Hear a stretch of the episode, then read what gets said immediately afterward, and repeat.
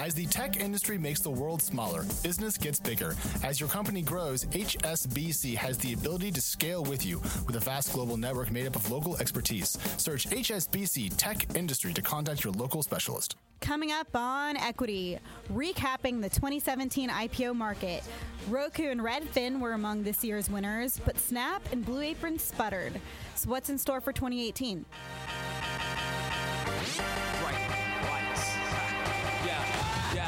Welcome to Equity. I'm TechCrunch's Katie Roof, joined by my colleague Matthew Lynley. Yo. Crunchbase News editor in chief Alex Wilhelm. Hey, hey. And our special guest today is Barrett Daniels, who's the CEO of Next Step Advisory Services, which basically means he's an IPO expert. Hello, thanks for having me. And in this room, he's as close to a rock star as we've had yet, actually. In terms of you, you knowing the stuff that we actually care about. Like, right. He's, like- he, he's an IPO advisor, right? Mm-hmm. Is that the best way to describe what you do? that's perfect. Alex, what was supposed to happen in 2017? So looking at this year, I'm kind of curious how it lines up with prior predictions that we had all either written or read as we went into 2017. Because if I recall correctly, there was a bit of optimism in the market that 2017 could be the year in which the unicorn IPO became not just an occasional thing or a sporadic event, but a chronic occurrence. And results were kind of okay, but how do we think that the year kind of lines up against prior expectations before 2017 uh, kicked off? Well, I definitely don't think it shaped up to what we were hoping for, right? Like, um, and again, as we were just talking, there was a, a list uh, that we, you and I talked about a year ago this time, and a list of potential say- IPOs. Yes, What's it- on that list? It underperformed, right? So I'll just start from the sn- the top. Snap, for sure went right, but Palantir, Spotify, Vice, Pinterest, Uber, Didi, Slack, Dropbox, WeWork, garbage, right? Garbage. None of this got out, and I'll even go one better. There's a list for expected 2015 IPOs. Oh, do right? tell. So this is the same time. What three years ago now? Airbnb, Box, they went. Okay. Dropbox, no. GoDaddy, they went. Palantir, Pinterest, Snapchat, Spotify, Square, they went. Stripe, Uber, Vice. Who, who's, wait, whose predictions list was this? um, this was uh, Jeremy something or another. I don't know. It like It- it's okay. something like Everyone got everything wrong. I mean, that's typical. Having been covering IPOs for almost six years now, I've noticed that every single year, everyone who works in the IPO business says that the next year is going to be stellar and that all those companies are finally going to go through. Everything is looking up. But I've realized there's a strategy here because it's all about the perception that the IPO window is open. And so if they pretend like the IPO window is open, then maybe they'll convince some of those IPOs to go through. So it's kind of the greater fool theory in a certain degree. I don't know. Self-fulfilling Ba- prophecy. There- that's what I'm So that's basically, better, like yeah. no matter what, the, a lot of the IPO experts will tell you it's going to be a huge year. Uh, whether that's true is a separate question. This year was mediocre at best. I would say it was actually worse than mediocre. Uh, Snap was the first IPO of the year, and that was in March. So January and February we didn't see any, and partly because of AppDynamics, selling at the last minute, and that was actually a good scenario for them. But uh, but yeah, we didn't see the unicorns for the most part going public this year.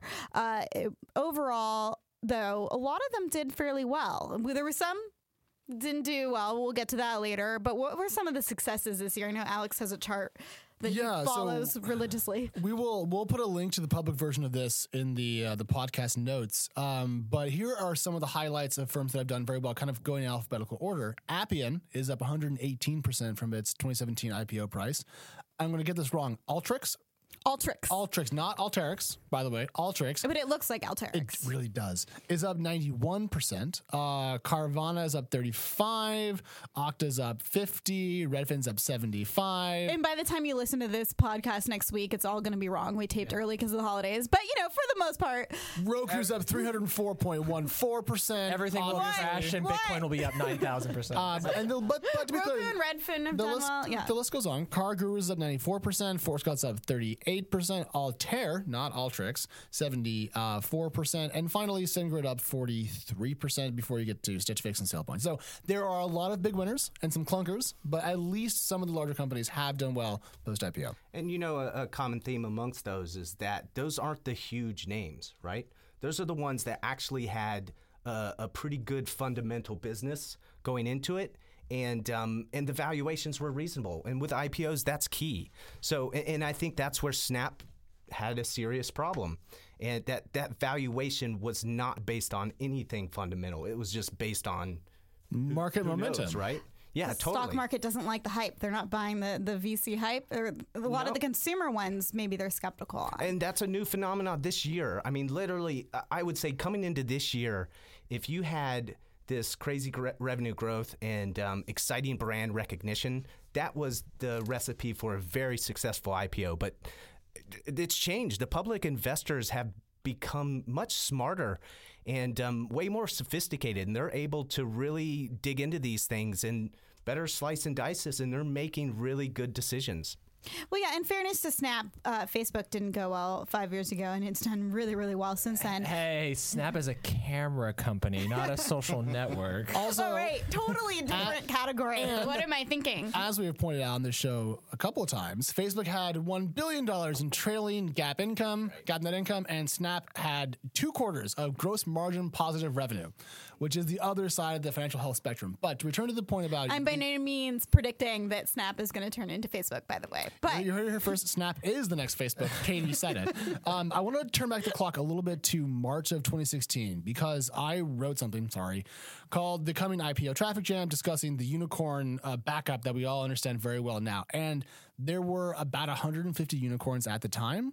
And there are now, according to the TechCrunch uh, Unicorn Leaderboard, 269. So, whatever problem we had in March 2016 looking at the IPO market that we did not solve in 2017, it's now become exacerbated and even more swollen, if you will. And so I'm kind of curious, eventually, what bunch what of chickens. bunch of chick.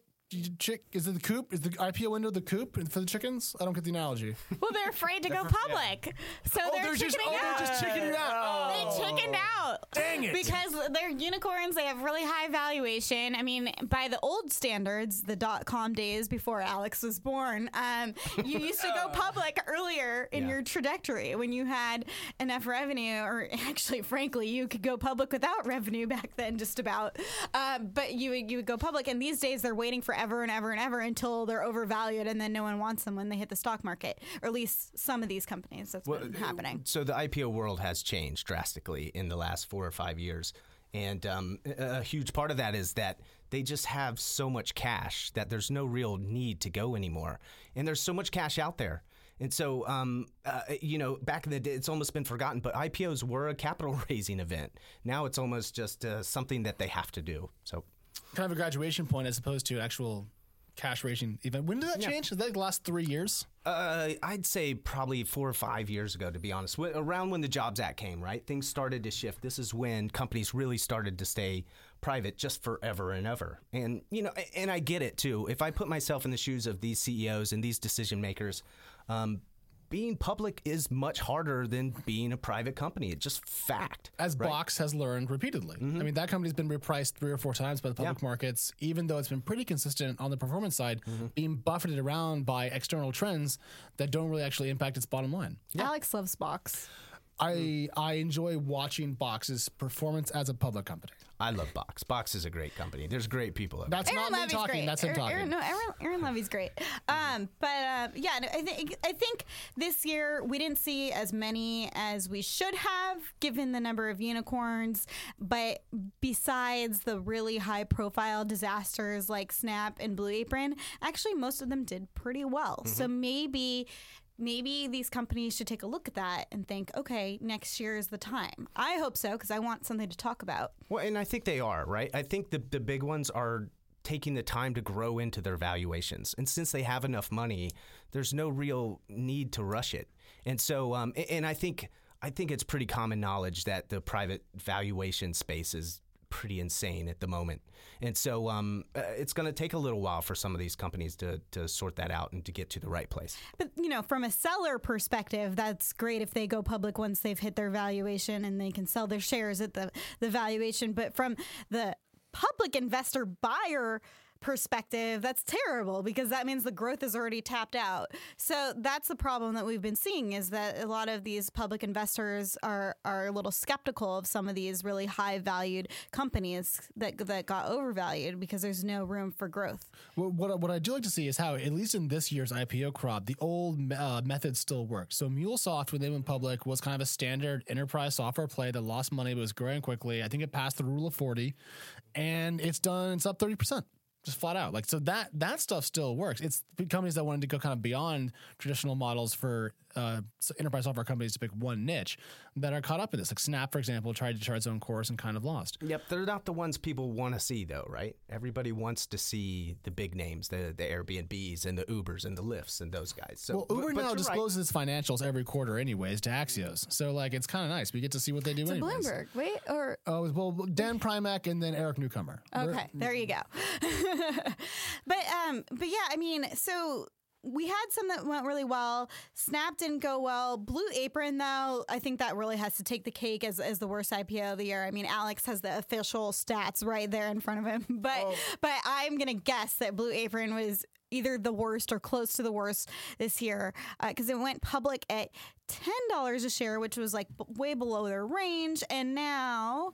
Now, Okay, so this is Google's actually- Four dollars and forty five cents. Four dollars. Oh, okay. And at one point, it was even below three. So it's it's been better since they got a new CEO. They promoted their COO to CEO.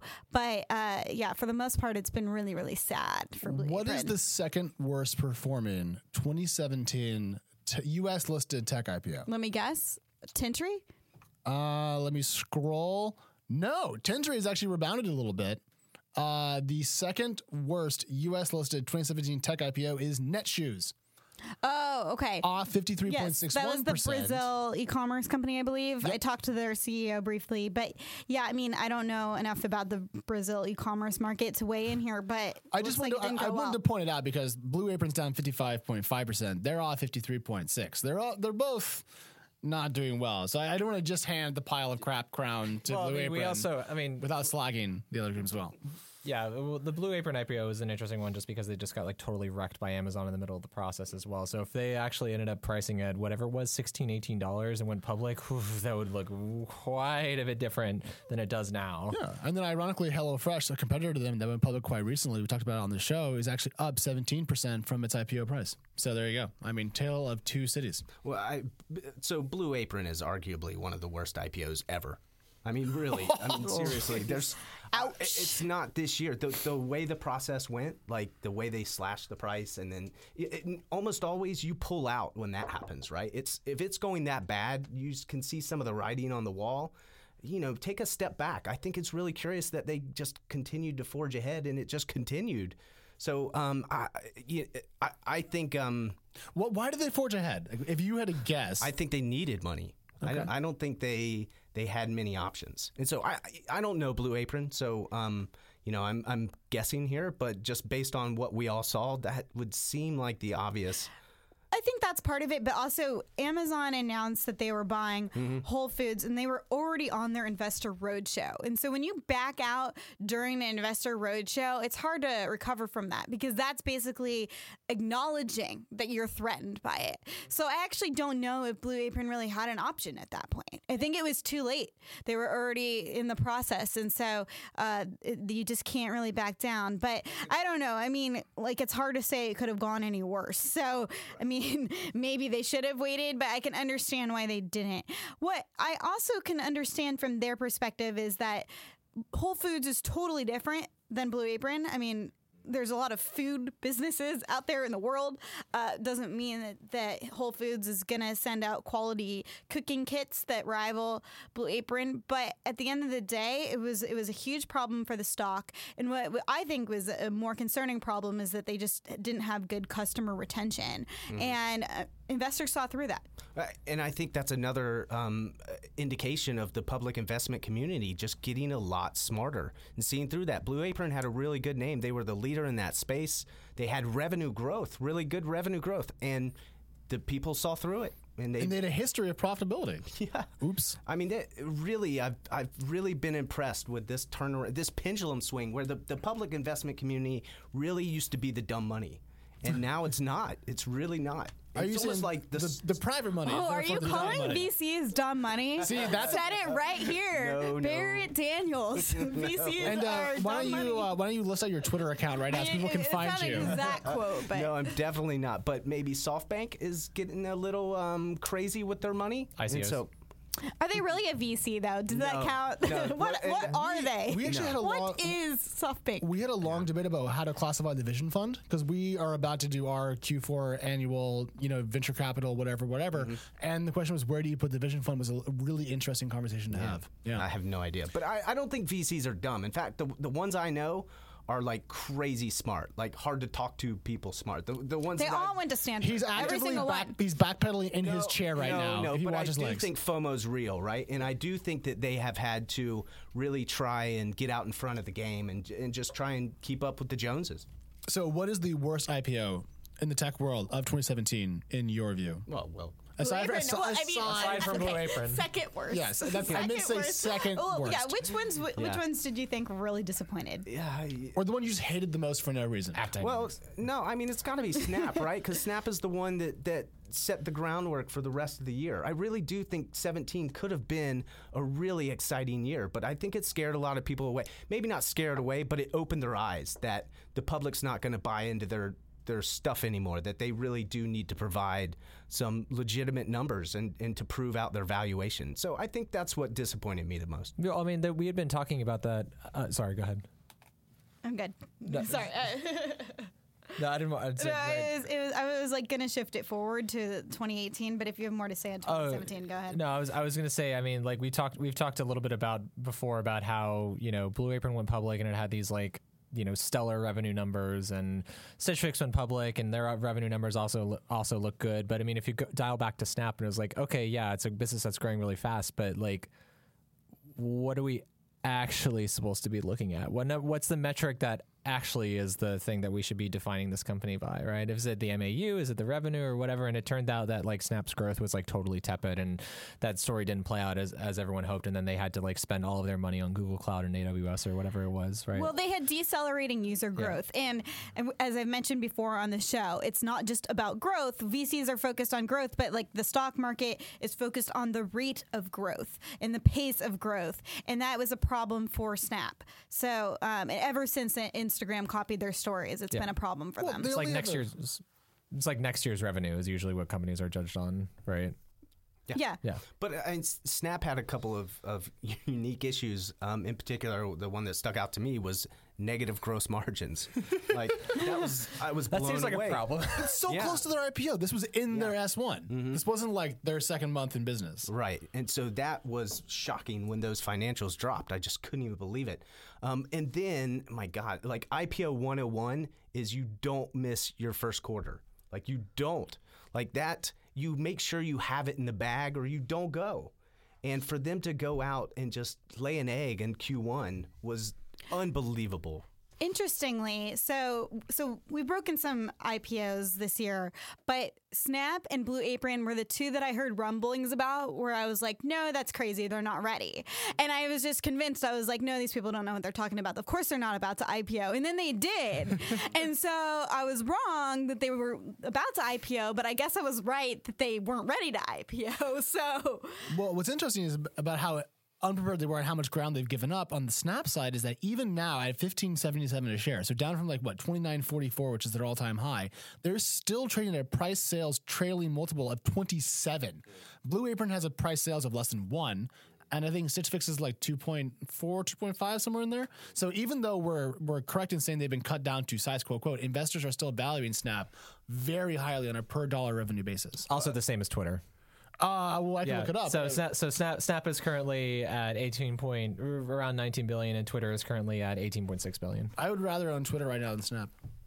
Well, so I've been hating on But you're also a Twitter addict. Don't make fun of my addiction. Twitter is Twitter is valued based off of next year's followers instead Addiction of But next you is year's. know, not a you moral know, failing, it's a according- mental health problem. According to Recode today, if you left your phone on a deserted, oh, no, sorry. According to Recode today, if you were stranded on a deserted island and you're a teenager, you would rather be on Snap than on other social media. So there's that. I- well, that's. I was gonna say that. Like I've been beaten on Snap, but and that was mostly because the numbers and that the valuation today. But I have kids. I see how they use um, computers and iPads. It's different than us. They've grown up with touchscreen, and that's how they work, and that's kind of how Snapchat works. Like you just you hit the screen until stuff starts happening, and then you know it works. And kids can figure these things out. I, I'm you know I gave my five year old one of those classic Nintendos with the controller, and he just was so frustrated he didn't know how to use it. Right? He kept hitting the TV, trying to get the TV to work. And this is how they this is how kids think. So they're going to grow up with a Snapchat kind of mind. So I actually think that if Snapchat uh, if Snap can get out of their own way. There is a future for them. I just think the valuation is tricky at the moment. A study says precisely 44% of US teens chose Snapchat as the one social network they would keep if trapped on a deserted island. We don't ahead of 24%. 24% for Instagram and 14% for Facebook. We don't let those kids vote for a reason because they're stupid and they're wrong, and that's why we should not trust that poll. But these days, if you're stranded on a deserted deserted island, of course you'd have your cell phone, mm-hmm. right? Mm-hmm. I mean, why wouldn't you have a cell phone on a deserted island? Well, the palm trees are actually a cell phone antenna. You know? I mean, I don't want to be stuck on Anyway. any island. I don't, I don't want to discount the study or anything. And it was looking ahead to uh, next year. I hear it's going to be a big year for IPOs once again. Well, it, uh, right. So everybody I know and everyone um, in this space that I've talked to, and really, really smart people, people I respect, people that seem to really know what they're talking about, all agree. Like to an annoying degree, right? Everybody does think that it's going to be a huge year, and if if it's almost got me freaked out a little bit. Like it can't possibly be as good as people. Are there are there sectors inside the tech world that they think are going to do better than others? Like, is enterprise going to be big? Is it going to be consumer? Is it going to be slow, low, mo? Is it going to be you know CryptoKitties? What is it? I, I I'm not sure. I think it's across the board generally. I mean, it just feels like the window's open combined with the timing of these companies having been on the bench for so long. Um, a- and, you know, it's getting to a point where people need to start cashing out of these things. Employees want to start getting some liquidity. Liquidity. It just feels like it's just really building up to um, a potential flood. But no Uber. Uber is not till 2019. I don't think so. I mean, they, they said so. yeah. Yeah. Well, I trust Dara to not to not lie about Yeah, that. the new CEO Dara he- Khosrowshahi, Thank he you. said, Nice. yes, he said that uh, to expect an IPO 18 to 36 months out. That was about two months ago, I think. So, But so so uh, so Uber's off the 16 table. to 34 months out. Right. But I mean, next year we could see uh, Dropbox. We could see Airbnb. Uh, we're not going to see Vice, as we all know, because the media companies are not doing well. Uh, Pinterest apparently is never going to go public because why bother? Bessemer doesn't need liquidity. Um, who else could be? Well, I mean, it's not that they're never going to go public. I mean, obviously, you know, Pinterest is like 48 years old at this point in time. Okay, but who else next year do we actually want to see? I think that all of these could get out next year. It- well, maybe about not Uber, DocuSign? right? But Uh, about well, time. Yeah, I mean they've been talked about for forever, right? So, um, I, you know, if I- I think, um, let's say last year went a little bit differently, and let's say Snap came out and really had a great IPO and it held up, we might have seen some of these this year. And so um, I think some of them will play it by ear. Um, I think all of them are preparing. Um, you see Uber; they're they're clearly starting to get their stuff together, and they're hiring people, and it feels like they're um, getting a little less aggressive the way they do things with the the net accounting in particular, um, net revenue and things like that. So uh, you know, it feels like um, everybody's prepping and maybe just waiting for the time. And so um, I, I, again, I'm not quite as bullish as most, but I do think it could be a really nice year. Spotify's IP no. Ugh, don't get me going. Well, no, I mean, my like, I imagine the criteria for going public would be either we really, really, really need money, or like we're gonna look freaking awesome, and there's no reason not to go public and get everyone paid and make everyone rich. And there's like, I feel like there's companies that could fall into both those categories, right? I mean, like, you know, you know, bless their hearts, if Stripe ever went public, they would probably do extremely well. Although I'm sure like we're never going to see them go public because I'm, I don't I don't know if they actually have to. But there's like there's like a long long list of of companies that you know probably do need to raise capital. It's not entirely clear if they'll be able to get it on the private markets. Yeah, right? SoftBank can't save them all. Oh. Or at least I hope not. My prediction is I'm going to continue to break more IPO stories in 2018. So can't share too many details, but Did you just like humble brag your way past the question of that's what's right. going to happen next That's year? right. That's right. I just can't give minus too five many equity hints on things Yeah. I'm looking into. This but is this is equity. We're not allowed to make uh, good bets on, uh, on companies. So That's that's the, the running the But we, running we rule. did break a number of them this year for equity. I'm just going to straight up brag. This is not humble bragging. So we, both of us broke Stitch Fix, uh, Lynley and I. Uh, we broke the news of that one. Uh, MongoDB, Forescout. Uh, there's been some others. So Yeah, all, we're- all we broke was like the WeWork meetup thing. Y'all crushed us. Oh, yeah, Crunch. yeah, what about WeWork? What happens to them next year? Alex. Oh, okay. Can I just tell you my actual opinion? Yeah, yeah. Okay, so their their entire shtick was we're an asset light business, right? So therefore they can take these properties, not deploy a whole bunch of capital, invest in them some, and then drive positive cash flow off them. I thought it was kind of a slick idea. We've all read their um, the the deck they put out that BuzzFeed got a hold of years ago. Somehow apparently they need to have all the money in the world. They've also provided so much secondary. One of their founders has bought like what seven apartments. There was that tweet going around. I think they are unfocused. I don't think they have a good uh, profitability. I think they've bought into their own BS, and I don't think that they're properly valued. And SoftBank's money, that 4.4 billion dollar PE round, is indicative of the failures of the market, not the success of their business. And so, So- I'm very bearish about them in the long and mid, short and medium term. Perfect IPO candidate then. Absolutely, 100%. They're going out in Q2. I mean, what's their valuation? 20 billion? And what, what do they own? 20 billion asterisk SoftBank. All they own is in what a negative cash flow. I mean, I'm, I'm way over my skis here. I don't know if this is actually true. Katie's gonna fact check me later. I'm gonna get a really great text message at 9:30 p.m. Um, I, I, What I'm are you trying to say? Alex? You can't lie on the show. no fake news. Hashtag fake news. Um, if I got that wrong, I apologize to the entire WeWork comms team. I'm just saying that they're not my number one candidate for 2018 debut. And that valuation is is pretty tricky, right? Wasn't there there was that article going around with a quote from the CEO where he said something like it's based on Spirituality. Yeah, right? Yeah. So come he said on his now. valuation is based on spirituality. I, I think he was kidding, but we're not sure. If he's not kidding, that's bad. How do we feel about Lyft though? I'm excited about Lyft. The big narrative has been, do they go before Uber? But uh, I don't know if they're IPO ready uh, to go next year if their financials will be in good enough shape. I mean, I think they're probably going to want to be Uber. That's important. You don't want, I mean, if, let's say Uber goes public and it doesn't go well for some reason, then that would make it almost impossible for Lyft to go. So it's better to beat your competitor to this kind of thing uh, if you want to make sure that you actually go. What are you hearing? no, uh, I, no, I'm n- nothing more than you, right? I, I've heard that they're preparing, and I've heard that um, it would just seem obvious that they would want to get out in front of uh, of Uber for sure. And this is how we backed our way into this week in Uber. Yes. Somehow we always end up where we don't want to be, which is back in the arms of Travis Kalanick. Speaking of tricky valuations, right? Uber. 69, 70 billion, right? I mean, how do you defend that? I don't know. But what's happening? Aren't they doing some SoftBank thing, right? That- yeah, that's right. Is that ever We've gonna happen? Should we just close? Yeah. no, please. Let's do Just Okay. fade the audio out into the music. Bye. Thanks for tuning in. Come back next week. All right, everyone. I want to say a special thanks to our producer, TechCrunch's own Christopher Gates, our executive producer, Henry Pickavet. Thank you to Katie Roof. Thank you to Matthew Lynley. And thank you to you for leaving us that five star iTunes review. That's Equity. We'll see you all next Friday.